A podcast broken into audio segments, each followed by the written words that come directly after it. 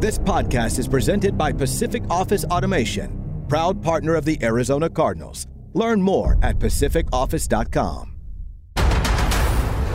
J.J. Watt in the backfield. J.J. Watt, baby. Connor to the 10, to the 5, and into the end zone for the touchdown. Welcome to Cardinals Underground, presented by Pacific Office Automation. Visit pacificoffice.com. Problem solved. Touchdown, Kyler Murray. That defender is in multiple pieces. Oh, that was nasty right there, right? The latest news and notes from the insiders who cover the team. Drilled by Simmons. Isaiah Simmons is balling. Bring it on, bring it on. Slammed to the ground by Budda Baker. Like a torpedo, he came flying into the backfield. I ain't scared of nobody. Here's Paul Calvisi. So I heard one newscast, right, with the weather report where they cited that these recent winds that have plagued Arizona, right, this winter storm El Grande that has come through the AZ, that we haven't seen winds like this in decades. And I said, well, have you looked over the Cardinals headquarters? Them's the winds of change. That's what's blowing through Arizona right now. The winds of change, led by Jonathan Gannon. Hurricane Gannon is what's blowing. Maybe it's a tropical storm. I'm not sure, but I'm pretty sure that's what's responsible. That was good, Paul. I was going to say. How about that? How long did you have that in your back pocket? Do I, I? I need a green screen where I can actually get in front and you know weather map and actually point it out. That was good. I, I will say, I uh, once upon a time in a previous lifetime, I worked at the paper in Flagstaff, so I'm Facebook friends with a uh, a guy who works at the paper there still, and uh, he put up there that at one point this morning, I want to say it was right after I got somewhere in the eight to nine o'clock hour, somewhere in there, he put on Facebook that all every every highway that was going in and out of Flagstaff was officially closed. They were you you were you were Oh. locked in Flagstaff because of the mm. winds and the snow. Mm. Mm. you know what? It's hurricane buckle up is what it is. There you go. Buckle up. What you need to do, you need to take the map Arizona and all those freeways that are closed, just put a JG-ism on every one of them. That's what you do over there. All right, that's too much. Dani's now shaking her head. She's sick of me already.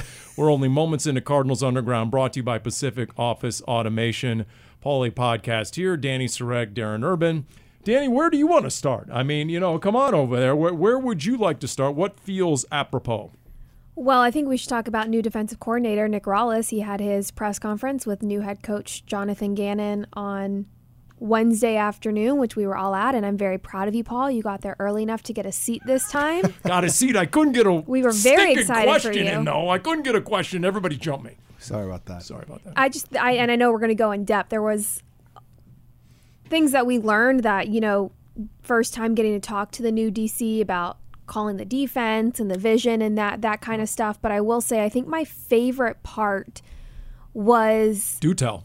Rallis, who is a young 29, I believe the youngest Oh coordinator God. in the You- league. come got lots of. Darren. You know where I'm going with this. wait, got he- lots of questions about being a defensive coordinator at the ripe age of 29 and how young that is. And Do as someone say it who is uh, just a few weeks out from turning Oh 29, God. it made me feel a lot better Where's approaching this birthday. Bingo. Does my bingo card? My bingo card has numbers. Guys, That's what it has. I, am trying to figure out who had it in their back pocket longer. Dani talking I- about the 29 thing, or you with the winds I, I gave? Darren, who I was sitting next to at the press conference, a few a few glances of oh another another question about how young That's he right. is. Well, it came up right before the press conference Right, 'cause started. Paul you were just talking had a about birthday. 29 and you were complaining Yes. about it. I will say, okay, so what is, and this is very surface level, what is the statute of limitations on saying new? I, I and I'm not getting on you, but you said new defensive coordinator, and I'm realizing as I'm writing all these headlines that Yeah. I keep putting new coach, new coordinator. I'm like, okay, at what point do I stop using that? I think now that we have, I think maybe you got to give it a couple weeks. I would say maybe when we get back from the combine and they're here for two or three weeks. That's Okay, that's probably fair. right enough. They've kind of done something now with their titles, right, for the organization for the true. team. Not saying that JG hasn't been busy hiring his staff, but I would say roughly two or three weeks since we're not that. in the season. I'd say the shelf life, yeah, about a month or so. You know, the, the best I could used by, that. you know, they have on one of those packaged Yeah. goods, best used by, you know, one month or so. Because I wasn't going to be able to talk about me being the same age as the head coach, or, or really anybody on the coaching staff or in the front office. Well, guys, remember the saying. In fact, Jonathan Gannon asked Nick Rallis right about that. He said, "What's my saying?" And Nick Rallis repeated it, repeated it just you know in rote fashion. He said, "Quote: Experience is not synonymous with knowledge." almost like a kid will repeat what a parent says. Experience, dad, is not synonymous with knowledge. You know what? That is true. Whether you were 30 year old Sean McVay or 34 year old Jon Gruden, if you can do the job and if you're qualified, it doesn't really matter what your birth certificate says. And that's how people in the front office feel about Jonathan Gannon. As I was talking to somebody right before Gannon's introductory press conference roughly a week ago and talking about the hire and, and the energy and how excited, and this person just kept saying to me, so smart, so smart. Just wait and see how knowledgeable he is. And I think you can see that he feels the same sentiment as he is building his coaching staff, as he's not making decisions based on youth per se. It is more about the culture that he wants to establish here and talking about those smarts, that intelligence. And so I don't think it's necessarily intentional that how old is new offensive coordinator Drew Petzing? 35 ish? Pretty young Also not in my range. in your demographic. But Gannon said that wasn't necessarily intentional. I, I mean, look, somebody asked towards the end of his press conference, somebody asked Coach Rallis, said, um, you know, what do you think about your age and the fact there's like 12 or 15 players currently on the roster who are older than you? And his answer was, I don't think there's an advantage or disadvantage to any age being a coach. Just comes down to connecting with players, maximizing players. So uh, if he has a proven track record in doing that, and according to Jonathan Gannon, he most definitely did that with the Eagles. Once again, here's someone who was part of a turnaround from four wins just two years ago to Super Bowl 57. So you can't tell me that isn't intriguing to the decision makers, bringing in a coaching staff that just helped execute that under Nick Sirianni. I, I keep coming back to that. If anybody knows, okay, what it's going to take to get from four wins to a Super Bowl in just two years. Now, obviously, it takes a lot of great players, and the Eagles have a lot of great players. So you're gonna have to, you know, you're gonna have to crush the whole player acquisition process. And by the way, we'll get into that because Michael Bidwill had some news on the Pasch Pod about how that's about to change. That things will be done differently Sure sounds like it. when it comes to the NFL draft and evaluating players. But in terms of the new uh, defensive coordinator, I honestly wasn't expecting the head coach to be part of the press conference. I wasn't either. And then when when the door opened, I heard someone clapping, and I'm thinking, who in the media is clapping to start this press conference? And Here's it was drama- Jonathan Gannon. Here's a dramatic reenactment. The door opens, our backs are to the door. It's just, all right, let's go. Here we are. And, he, and he, he just comes right in and sits down. And you realize, okay, all right, no mistaking, that coach is going to be part of this press Every, conference. everybody in the post lunch lull as they were sitting waiting for him. yeah. So It was a wake up call. I mean, it's. Are we able to determine is this going to be the energy level henceforth? I think 100%. and in every instance we have had with this new head coach, that is what the energy has been. This isn't the new guy on the job, the new employee on the I job, any think employee on the job. Like you come in with gusto. I, and do not remember Dani being like that when she walked in the door. Okay. I don't think so because when Back Gannon when was, she was 27. Are you done? I'm done. I have the floor, Darren. You're right. When Gannon was hired, I had the Colts reporter reach out to me, who I'm friends with, and she was working in Indy when Gannon was there. And her message to me was, "You are going to love him. He is so passionate. He." cares about this job he cares about his family you have to come prepared and you have to have the right questions but he will have great answers honest answers for you but even then she said he has the passion and he has the energy and i feel like we have seen that we talked about it last week on the podcast of even when the lights and the cameras were off he didn't flip a switch in terms of how he was carrying himself or talking with others when I, I was I happened to be uh, around a photo shoot that he did uh, earlier this week, and it ended up being late afternoon, and he ended up down there with Rallis. Actually, coincidentally, they were down there at the same time, and there was a camera on it for part of it. And then the camera was turned off, and he's that's him. That's him. Well, what's interesting too is, as long as we're talking about Jonathan Gannon, then we'll get into the coordinators a little bit more, and we'll get into Kyler Murray here on Cardinals Underground. But you know, there was a question about Jonathan Gannon and, and what his role will be, and part of that question was answered at the press conference that that the new defensive coordinator will call the defense, And then simultaneously, not without giving me a little grief about asking the question. Yeah. I, I noticed. what, what was he trying to convey? You were a little presumptuous. Is that what he's trying? to Did you have inside knowledge, no, Darren? here- that wasn't. here's the, here's what happened. Because I went back and listened. When he opened up the press conference, he said, "I I'm going to sit back and watch Nick run the defense." I heard run, and I made the jump to calling plays.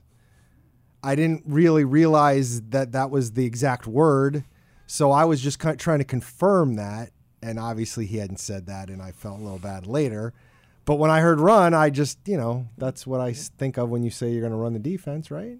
well, you got the answer you're looking for, right? I did. We got confirmation I did. that indeed Nick Rallis will be uh, the play caller, and so, and, and look, earlier by like an hour or so, uh, the owner Michael Bidwill had completed the Pasch Pod, Dave Pasch, and his podcast where he confirmed to Dave, and I'm quoting loosely, that Jonathan Gannon will assume a more traditional head coach's role, letting the DC and the OC do their thing, and he's going to devote extra time, said Michael Bidwill. Gannon will devote extra time to the offensive side and who's going to start the season as the quarterback. So to start things out, there'll be some extra attention paid.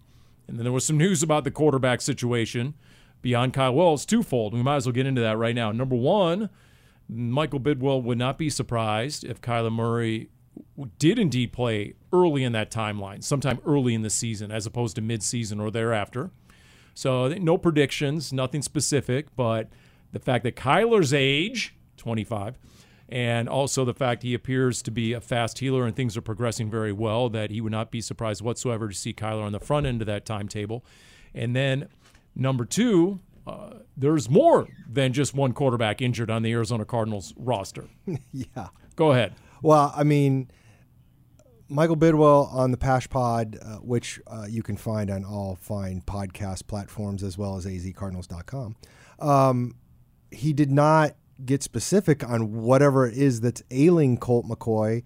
Um, we do know he had that calf injury that bothered him a chunk of the season. Um, I don't know if he had any other kind of Yeah, the concussion at the end of the possibilities, if- season. If, there was a knee thing or what, I don't know. Um, but Michael Bidwill didn't mention it, but he just said with whatever it was, um, Colt McCoy is trying to get healthy, and there was a good chance he was going to miss part or all of the offseason getting better at that. So this, the Cardinals would probably need a quarterback because you're not, you might not have Colt for the offseason, and we know you're not going to have Kyler. Um, there are other two quarterbacks right now. Trace McSorley is an unrestricted free agent, and David uh, Blough is a restricted free agent. So right now, as we sit, there are no quarterbacks available for the offseason, period. So if there was an OTA tomorrow, uh, Dani be warming up right now. Is that what you're saying? Well, no, Okay. didn't we didn't we clear this up? She was Oh, going to be no. a cornerback or a wide receiver. if Yes, she we played, did. so that wouldn't be her. Not a quarterback. So yeah, I mean, I'm looking at. I, I jotted down the quote. Um, you know, Colt is coming back from injury as well, is what Michael Bidwill told Dave. It will limit him during the offseason. We're going to definitely need a quarterback who can help us out during the OTAs. I know Colt can still play, and Colt feels like he can still play. So he's not out of the picture. He's just not part of the offseason, at least when we get around to OTAs. And you will start earlier than teams with current, with existing head coaches, right? You get that extra week earlier. I believe April fourth is what I've been told is could be the start of the Cardinals thing, which I believe is a Tuesday. I think you can start that Monday. I think April third. I'd have to check my calendar, but Gotcha. It's just interesting because if nobody really knows what it is that's ailing Colt McCoy, I'm saying nobody in terms of the three of us. What is it that it's already set to be keeping him out through OTAs? Does that mean he had surgery? Is, is Well, that a, is that a possibility? I mean, we can Well, go ask the owner who knows. I mean, I'm not stunned that the owner would know something we don't. I'm just saying, like, it, I, I do you guys think that that would have been a possibility, or you think this is just something maybe it's just taking Here- time to heal and he won't be ready, or you're being precautionary? There are lots and lots of players, especially when you're getting the information as we were from Cliff Kingsbury. There are lots of players every year that end up having some kind of surgery after the season, didn't end up on the injury Right. report, Yep. and they just have to get things fixed or cleaned up or whatever. And so, would that stun me if there was something with Colt? so that, not a big concern right now. I mean, all Michael Bidwill said was that he would miss the offseason. He said nothing about training camp. He said nothing about I. So I got the impression it was just a timeline, and you're talking about a 36, 37 year old player. Why would you have him out there in the offseason when you don't need to? Now, you got a new coach, you got a new offensive coordinator, you got a new system. You want to have all those people out there. But, I mean, when I heard, when I listened to the podcast and I listened to how Michael said it, it sounded a lot less like, oh my God, we don't have our quarterbacks getting ready with the system and more like, yeah, we really need a guy to be able to throw out there for the rest of the team because that's what happens in practice. That's how I kind of took it. Yeah, I, I, took it that way as well. I mean, a, you know, a camp body, an arm, like you, you would bring in for training camp, that fourth quarterback, some of that. But Kyler's not going to be available for some part of the regular season, we presume, and you're going to need a backup to Colt McCoy in any case. So maybe that's where you bring in – uh, a Jacoby Brissett, a Baker Mayfield, if you have any of these type of journeyman type free agents in mind. Wow. Players that Andy Dalton. have history with some of these coaches. Baker Mayfield staff. already a journeyman in Paul's eyes. I'm curious, I think, and, and, this is probably jumping the gun a little bit as we have upcoming podcasts and we'll know more as we inch closer to that time, but I do think it will be interesting now as the coaching staff is starting to get composed as Kyler Murray continues his rehab even if he's not going to be ready for OTAs and throughout the offseason, which we know will be the case, how active will he be? Will he physically be out here? Will he have any sort of role be rehabbing out here, you know, as as we will start to inch closer to that and I know we'll talk about that later. It's just as we're kind of talking about him and Colt McCoy and the quarterbacks of getting used to this system, probably more important now than ever in the previous years for him to be out here. It'll just be interesting, I guess, with rehab what that decision will be. By the way, you want the full list I jotted down of journeyman slash free agent veteran quarterbacks that are going to be available. Here we go. I do, please. Jacoby Brissett, Andy Dalton, Sam Darnold, Mike White, Baker Mayfield, Teddy Bridgewater, Gardner Minshew. That's the starting list that I've thrown out there. That's not a bad list. And in terms of finalizing the staff, there's also what Jonathan Gannon told Peter King within the last week that he does – have designs on bringing in experience. In fact, here's the quote I'm going to have some guys with major, major experience worked into the staff because I value that too. But as far as who's running the offense and defense, age was never a factor for me. What's in their brain and what their heart is, its capacity and character. One of his favorite phrases age isn't a prerequisite for firepower. Oh, is that how you guys feel King. about me? We'll see by the end. We'll render a verdict Wait by a the minute. end. When I bring podcast. up your age, you get mad at me, and then but you keep bringing it up yourself. I don't know. Well, because you bring it up with ill intent, Darren. Okay. Mm-hmm. Sorry, Paul. Sidebar. By the way, how about the comments that Jonathan Gannon made? I'm going to save Darren because he's about to be on the wrong, on the receiving end of the. What about the comments that Jonathan Gannon made to Peter King about Kyler Murray under center? I think all Cardinals fans erupted in joy. Did they not? Kind of already having. Yeah. a little all bit. or just Ron Wolfley? I did think of Wolf. Yes, just already having options and, and looking a little different than this offense has the last couple years. Really, this last year, I think fans were very excited when that story came out and seeing that online. I would I would agree with that. Um, it's it's interesting. Uh, Craig Grialou d- uh, drug out some older Kyler quotes. I think they were from the beginning of the 2022 season, but about being under center. I mean, there's been a lot of conversation over why is he not under center? Kyler's not comfortable under center, and I think there's a lot to that. But the Kyler quotes were, "If that's where they need me to be, I'm going to be there." And I do remember back in 2019, uh, right after Cliff got hired, the owners' meetings were here at the Biltmore, so there's always a morning hour long coaches breakfast where you get to talk to the coach for an hour and I, I remember, remember, that yes one of the quotes from cliff was somebody asked him about the shotgun and he said there's nothing you can't do out of the shotgun or there's nothing you can do out of under center that you can't do out of the shotgun I remember that yes so was Kyler not under center because of Kyler, or was he not under center because of Cliff? I, I, I don't know. Now, 2019 is a long way before playing any games from where we got to the end, it's very possible at some point Cliff changed his mind, said, "Hey, we need to do more of this," and Kyler was like, "I'd really rather not." I don't know, but uh, I do think we're going to see some of it. And look, what they were doing before wasn't working. So you're going to have to open your mind. If you're Kyler Murray, to me, you're going to have to open your mind, and you're going to have to try and get things uh, go in a different direction. Something else I wonder if we're going to see different, especially with this Eagles lineage. Michael Bidwill specifically touched on beefing up the offense and defensive lines on the Pasch Pod. Do you think that means we're going to see some more QB sneaks the way the Eagles were running? Yes, unless it's outlawed by the rules committee in the offseason. Yes, I think the rugby scrum is coming. No Whether question. Kyler Murray likes it or not. Exactly. There's no. Well, and look, here's here's the exact quote, or at least uh, there were multiple quotes to Peter King, but here's Jonathan Gannon. I think this offense will look much different. This guy does things that it completely handcuffs how you play defense at times. Talking about Kyler, I think we can take him to another level and unleash his full skill set. The key is putting Kyler more under center and not operating nearly so much out of the shotgun formation. We're not going to put him in the gun all the time. I'll tell you that much. We'll have two significant offenses with his skill set, one being under center and another being in the gun. And Just imagine how many points you can score when you have two offenses on the field at the same time. So, and, and he went on to say the way to take pressure off the quarterback in the O line is to put him under center at times.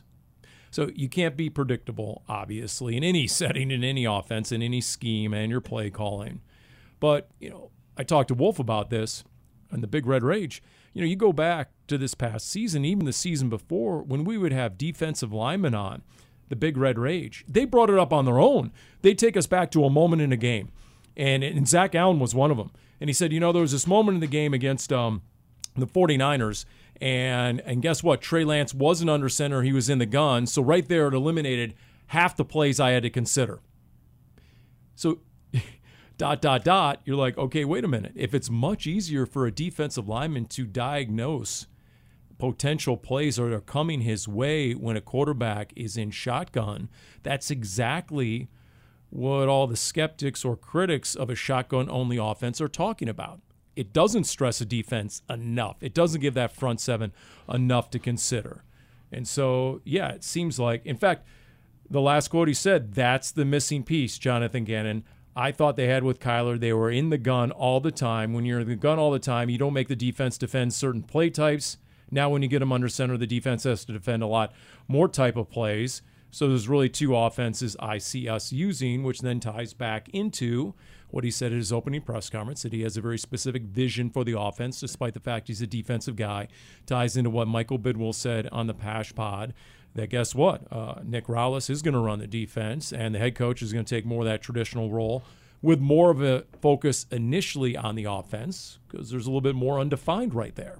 And he'll be working with Drew Petzing and, and so forth. So that's uh, that's all interesting. Now we're going to hear from Drew Petzing as of the recording of this podcast within the next 24 hours. And then I guess we're going to find out how much of a conversation is he had with Kyler. How many? What's the over under on the number of shotgun questions to Drew Petzing in his opening press conference? I got at least three. That's my over. Are you going to be able to get any of them off? I'm Well- gonna take the under. I'm gonna say two. two? You sure about Is that? this is this legal? What asking just questions? kidding. Did you see the Taking guy? the over under. See the guy, by the way, some sports book. He he had a 15 leg parlay, all over unders. He put down five dollars and won 82 grand. On what? Every single college basketball game, he nailed the over under. Wow. 15 of them, and he had to hit every one to win. And he took five dollars and turned it into 80 grand. Well, you know, the, the astronomical odds on that, not nearly as complex. And by the way, I'm going to match Craig, Craig Grialou with some uh, some numbers here, courtesy of Next Gen Stats. If you didn't see him out there, Kyler led all quarterbacks in shotgun percentage last season, 95.4 percent. However, you know who's number two? Jalen Hurts at 94.2 Yeah. a scant 1% behind Kyler Murray. Although since 2020, Kyler under center is only has been less than 3% of the time lowest among all quarterbacks in the last 3-year span. So to Darren's point, how much of it was Kyler? How much of it was the offense? How much was the scheme? Something else Michael Bidwill said, and this was to Dave Pasch and talking about the offense, and I'm looking for that quote. Here it is. The intent with Kyler going forward is to try and say, take some of the pressure off him. The way the offense was before, he had a choice on almost every play we ran. So we were making him think too much and putting too much pressure on him What we need to do is play faster and play with that confidence that will come with, okay, I don't have to get a first down every down. I can hand the ball off. And Michael went on to say, I know they're going to put him under center quite a bit, meaning the new coaching staff, and that's going to take some of the pressure off. Interesting. Very interesting. Because for everything that Kyler is, he's still a young quarterback, and he only had that one full year of college ball starting. And so, with that in mind, if you can take some of that decision making off his plate, may simplify things a little bit, you would hope that the result is he plays faster, more confidently. That's something we have talked about was Kyler Murray, and we kind of touched on it with Tua and the Dolphins of possibly losing that confidence. Not just the way the Cardinals played as a whole this past year, but the way that Kyler Murray was playing before he got hurt. And we talked about it seemed like whether that was confidence, maybe not in himself, but in the receivers he had and how hurt this offense was and the accuracy that didn't seem there, especially on those deep balls and some of the decisions that were being made. We talked about whether or not the confidence had taken a dip. So I don't have a problem if you're going to try and make some changes to try and bring that confidence back and allow Kyler to feel like he can be himself, especially as he's rehabbing from a pretty gnarly injury. I mean, I know that it might not seem gnarly because of the way that science is and, you know, surgery and, and how these trainers around the league are able to rehab and the players and all, all that stuff. It might not seem gnarly, but that's that's a pretty big surgery to still be coming off of. So I have no problem if you're going to try and change things up a little bit and simplify things. And if things weren't working, which they clearly weren't, which is why we're sitting here talking about a new coaching staff, I have no problem trying to make some changes. Do you think that quarterback they go after in the offseason will be a dual threat quarterback? A Marcus Mariota, for example. Do you think that's almost a must? I don't. Are you going to try and Is that is that is that fair almost to the rest of the offense? How are you uh, to find someone who's basically the generic version of Kyler Murray? Well, in other words, I mean, you're going to spend this entire offseason installing an offense, or let's face it, let's say Colt McCoy, that type of quarterback, and then how different does it have to be once Kyler Murray takes over? If you're indeed going to sign a quarterback, why not sign a dual threat quarterback that everyone can get accustomed to in the new scheme and system so you minimize the learning curve for everyone? And then the transition period when Kyler comes back. I'm But just, you'd, have to be able to do it similarly to Kyler Murray's level. And who's out there that would even be an option for that? Yeah, it's Right? I, I feel like Yeah. you have to do your offense the way you would with Kyler, and you're just using a backup quarterback and kind of adjusting things if you had to do that in the middle of the season. And that's why you drafted him number one overall because really you can count on one hand how many quarterbacks like Yeah, Kyler Murray I don't- exist. And and the other question is, is again, how much are you going to be running Kyler Murray when he first comes back from an ACL tear? Yep, good point. True. How much are you going to be running Kyler Murray? Period. Honestly, I, I don't see a lot of quarterback power in, in his future. I really don't. Um, and, and besides, he's been on the record from day one that he's much more comfortable with it being organic, with being more of a Patrick Mahomes. You saw what Patrick Mahomes did in the Super Bowl, obviously, with a 26 yard Yeah. scramble, right? You're talking about like in Vegas, Kyler Murray? Yes, yes, exactly. You know what? Uh, I go through my first three or four reads. It's not there. Um, okay, Watch this. time to improvise. Guess what? Uh, DBs have their backs to me. They're playing, you know, man, and they got their backs to me, and there's 20 yards open green in front of me. I'm gone. You know, so I, I do agree with you guys. I, I don't see a lot of Lamar Jackson run game. I I don't think I, like Josh Allen.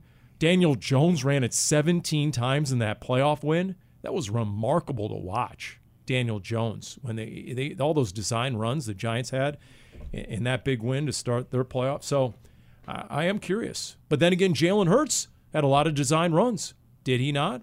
A- again, Nick Rallis said this to me about the defense, but I think Gannon's going to look at this totally, which is, I, I think I think it'd be real easy to fall into a trap, and we're going to say, especially offensively, Jalen Hurts this and Jalen Hurts that.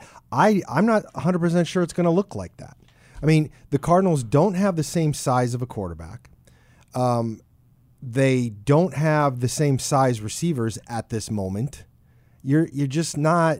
I I, I, I Offensive line. well, obviously the offensive line isn't good. I mean, I, I'm I'm trying to get more towards like how they're built, less than like how good the roster is because obviously the Eagles roster is better. They made a Super Bowl, but um, you know, Rallis said, "Look, I'm not coming in here to copy paste. Hey, look what the 2022 uh, Eagles defense did. This is what we're going to do." With the Cardinals, no, he's like, I'm going to see who the players are for the 2023 Cardinals are, and then that we're going to do it from that, and that's that adaptability. And again, there's going to be guidelines you you have to have. I don't, you know, Jonathan Gannon can talk about not having playbooks and stuff, but obviously there's going to be guidelines. But I don't I don't think there is anything set in stone, and I I think it's dangerous to sit here and say, oh, they're going to look, uh, they're going to try and replicate the Eagles' offense right now. By the way, that's a good segue here on Cardinals Underground. I'm brought here to you for by you. Pacific Office Automation. The two-person game we're running right here. When you talk about adaptability and you're talking about personnel, it reminds me of what Michael Bidwill told Dave Pasch in the Pasch Pod about how the Cardinals' current system evaluating players for the draft is quote about to become our former system of best player available, and that's going to be in the past that right now Monti Ossenfort, out of necessity, is adapting to the Cardinals' current long-standing system. But through this draft. through this draft, yeah, as soon as we get through the 2023 draft, guess what?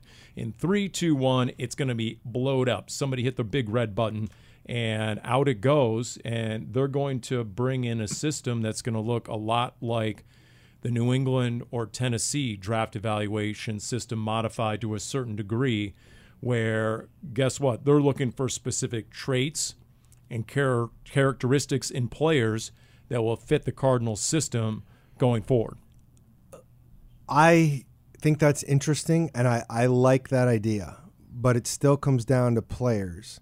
One of the reasons the Patriot system worked so well for so long was because of number 12 behind center. Yep. I mean, they're still doing the same things in New England that they've always done in terms of finding players, and they've struggled because they don't have a quarterback. And you know, it's it's funny you don't get hammered as much, but the Patriots drafts have not been great. No. And and again, Monti Ossenfort has made very clear, like he he is not same thing. I'm not coming here to copy paste what New England or Tennessee did. Um, I'll be curious to know if we get more details on what those changes are. Is it is it how they're grading? It's how they're stacked. How does that exactly work? And how might that trickle down? I'm sure that the way the fans are out right now, they're fine with whatever change you want to make to how things are drafted because it hasn't gone as well as you would have hoped. How do you say we get some more of that information at the combine in Indy next week? I'm over that. I'm all over that. That sounds good to me. Yep. There you go. Well, Michael Bidwill did confirm that the Cardinals are going to be all about beefing up the offensive line and the defensive line in that order. The first two priorities help at corner, he mentioned. Obviously, we got to get to the quarterback. We got to rush the passer, especially in the NFC West. You know, rebuild that D line, those D tackles, especially with J.J. Watt retiring. So these are all priorities. These, these are all front burner. And he listed Zach Allen by name, a pending did. free agent, which I thought was interesting. as a priority. And he said Zach shares the sentiment. He wants to be back. Cardinals do want Zach Allen. What do you think? That might happen maybe during Yeah. the combine week. Who knows? Uh, Huh? They get a deal well, done. It's your I- own guy. I think there's a. I th- I think what's going to happen during the combine is whether it's supposed to or not. I think Zach Allen's representation is going to get a good idea of what his market value might be, and then you can have some discussion. That's true. I forgot about that. It's sort of an open marketplace, all right, uh, with the meeting in the minds of the combine. You think same with Byron Murphy? Maybe, maybe. I, man, what is his status in the off season right now with that back injury? Is is there a long term deal in his future, or I is he going to I have to be on a a- one year and prove it? I think that's a fantastic question because given his circumstances, he might be in a situation where it might have to be a one year prove it. Yeah, it's so. And would that be here? Yeah. Or would he f- potentially follow Vance Joseph to wherever Vance Joseph goes? But it, it was interesting. Dear Michael Bidwill also talk about Monti Ossenfort and just how he separated himself from the rest of the GM candidates because he was the single candidate who had actually vetted out a list of potential head coaches. He had actually done Zoom interviews last year on his own time, his own dime, June and July, during a dead period in the NFL. He got his list of Ted Head coaching candidates or so, and he did Zoom interviews, and he immediately ruled out a couple and Michael said, you know what? In an offseason where we had to hire a GM and then hire a head coach, and oh, by the way, we were hosting Super Bowl 57, yeah, it was clearly helpful. We were able to accelerate the process a little bit because there were some big names out there that mm, we weren't necessarily interested in based on a prior interview that Monti Ossenfort had had with said candidate. And it makes sense. I can't remember where I read or saw it, but Ossenfort was saying he did that because he realized going into interviews of what coaches would he be interested in interviewing, he hadn't actually met any of those coaches. I think he talked about it in Gannon's introductory press conference. It actually. There's been a lot of press conferences I know, I know. lately. Um, Albert Breer, credit to him, he's the one who first brought it up before Gannon got hired and brought up that's why Gannon was on the list. But Ossenfort went into it longer, and he and that's exactly what he said, Dani. He basically said these these owners ask you in these meetings about who you would want to hire, and you bring up these names, and some of them you you've never actually had any personal contact with, and he wanted to make sure the ones that he did not know he got to know, and Gannon was one of them. By the way, did you see on the Rich Eisen show, the lead anchor for NFL Network, they played the What If game on his on his radio program, and the What If game had to do with the Cardinals in the next two years, and his What If went something like this: What if Kyler Murray doesn't come back? As soon as everyone thinks this season and gets to the point where there's so many losses in the season, and let's face it, the Cardinals are rebuilding, that maybe they just decide to shut him down for the entire season, which I think is a complete long shot. But anyway, they're playing the what if game and they got airtime to fill. And they've already divested themselves of assets like DeAndre Hopkins, etc. So what if the Cardinals wind up in the same spot as the current Chicago Bears, drafting number one overall? Mm. And Caleb Williams is sitting out there. Wow, this is a big leap all over the place. And then the it? other guy jumped in and said, What, you're going to Rosen Kyler Murray? Using Rosen as a verb, because that's once upon a time what the Cardinals did to Rosen with Kyler Murray.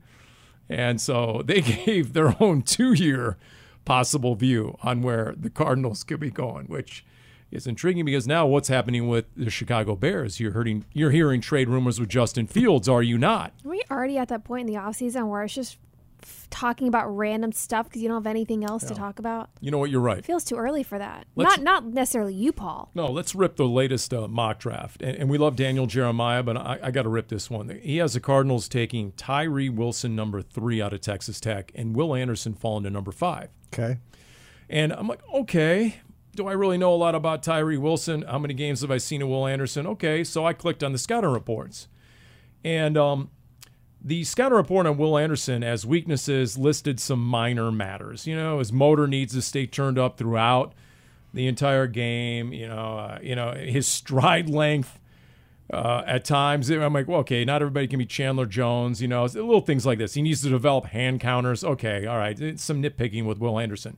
You want to hear the weaknesses on Tyree Wilson in the scouting report on NFL.com? Lacks explosive get off and ability to bend. That's kind of a problem for an edge rusher. That's the first weakness. Play can be upright and narrow at the point of attack.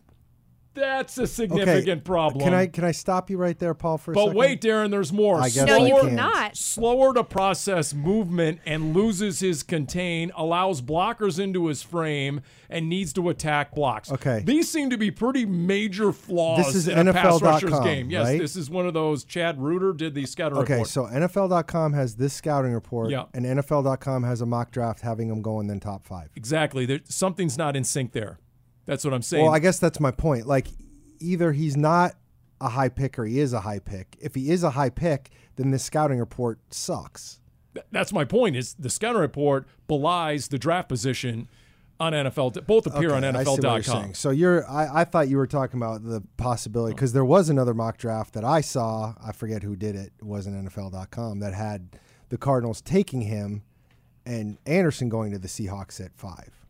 Yeah, that I might not have explained this very Oh, well is that the what- top. is that that's what, what- I was saying. okay, yes. that's what- so- uh, Tyree Wilson, number three. I guess that's what my point. Will Anderson falling, but Will Anderson's flaws on the same platform, NFL.com, are very minor. Well, but but see, I'm I'm saying take Will Anderson out of it.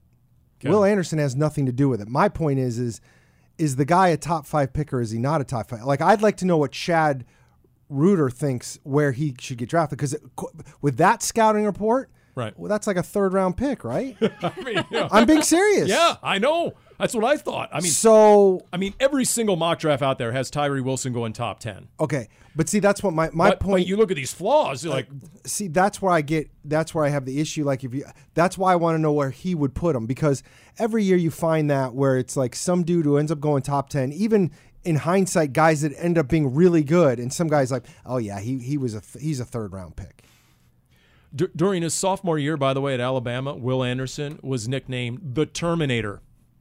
Uh, more plays. I'll take the guy who at Alabama was nicknamed the Terminator Some- and won the Bronco Nagurski Award as a sophomore somebody somebody had terrell suggs as a third round pick when he was coming out i remember that very because of the bad 40, right? i don't know why yeah. Yeah. Well, but I- they had him as a third round pick okay you can argue he should be going later in the first but as a third round pick the dude had 26 sacks or 25 sacks with asu as last year By the way, Will Anderson was SEC Defensive Player of the Year two years in a row. Just just thought I'd throw that out there before you give me the Tyree Wilson stuff and all the major flaws in this guy. I'm sorry, Dani. I went off on a rant. Don't I apologize. just, you I'm know, enjoying this. Yeah, I just uh, it's it's going to be one of many when it comes to these mock drafts between now and late he's April. going to mock the mock draft That's right. We put the mock in the mock draft. You're, You you're feel the right. you feel about mock drafts the way Darren feels about power rankings.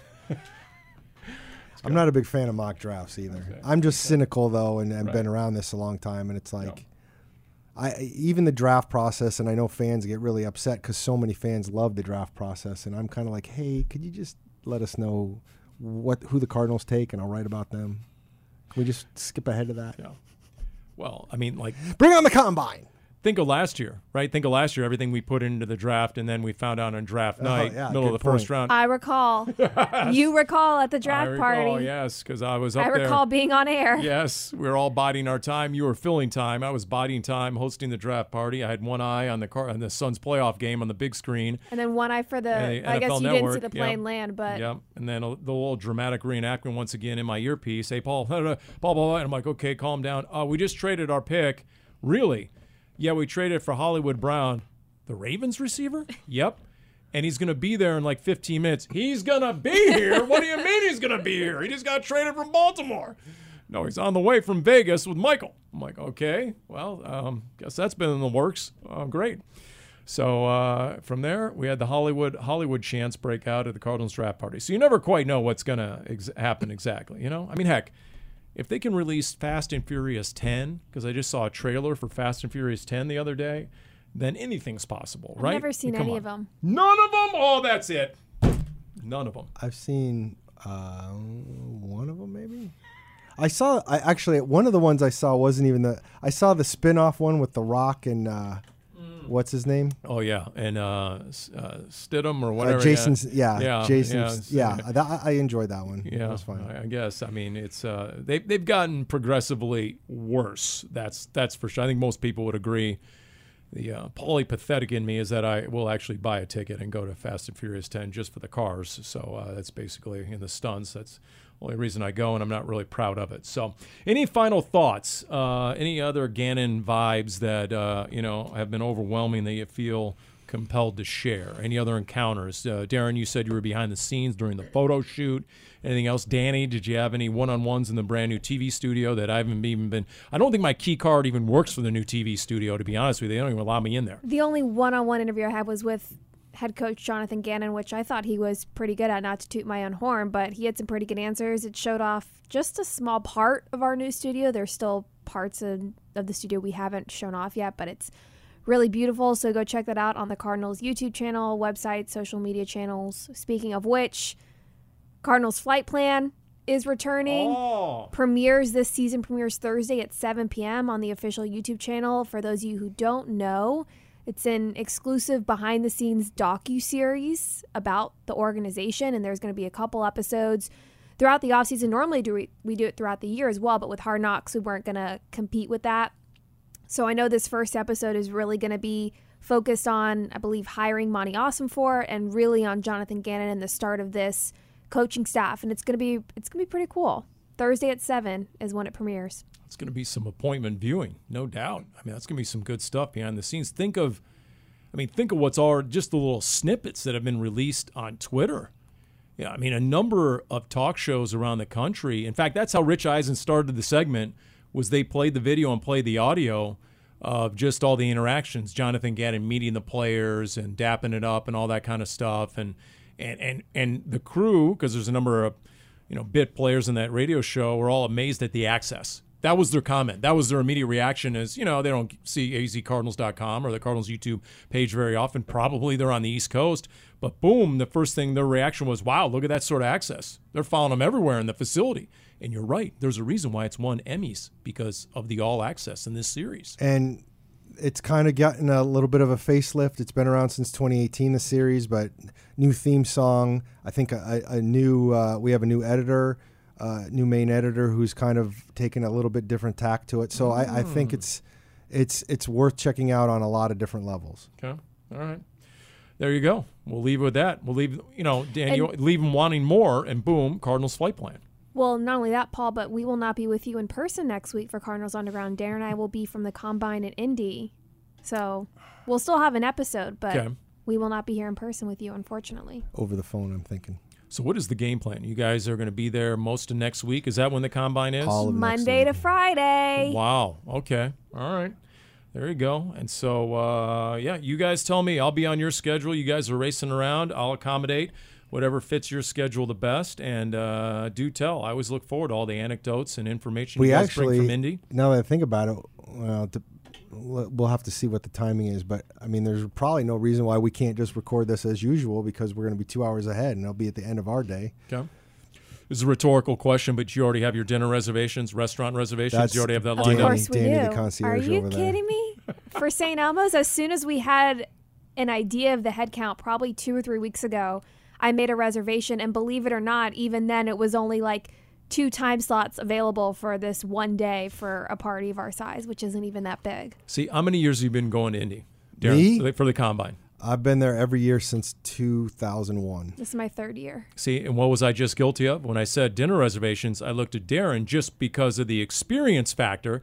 But see, experience has nothing to do with the age, when in fact, Dani was the one who got it done and executed it. So that's how we come full circle, do we not? Thank you, Paul. That whole that whole thing about right age and experience and knowledge, and if I can remember the saying exactly, it'd be a lot better. What's the saying? If you want something done right the first time, have a woman do it. I don't, Right? I've Something along those lines? Here it is. Interesting. Experience is not synonymous with knowledge. Have a 29 year old woman do it. I wouldn't know. I'm not 29. Oh, Wow. Can always get worse. and it just oh, did. Bingo! Oh Bingo! There's no way. Bingo! There's no way that happened. There's no way that happened. There's no way that happened. Wait, we both got bingo. That's amazing. Now we're really done. A Cardinals Underground, brought to you by Pacific Office Automation. No way.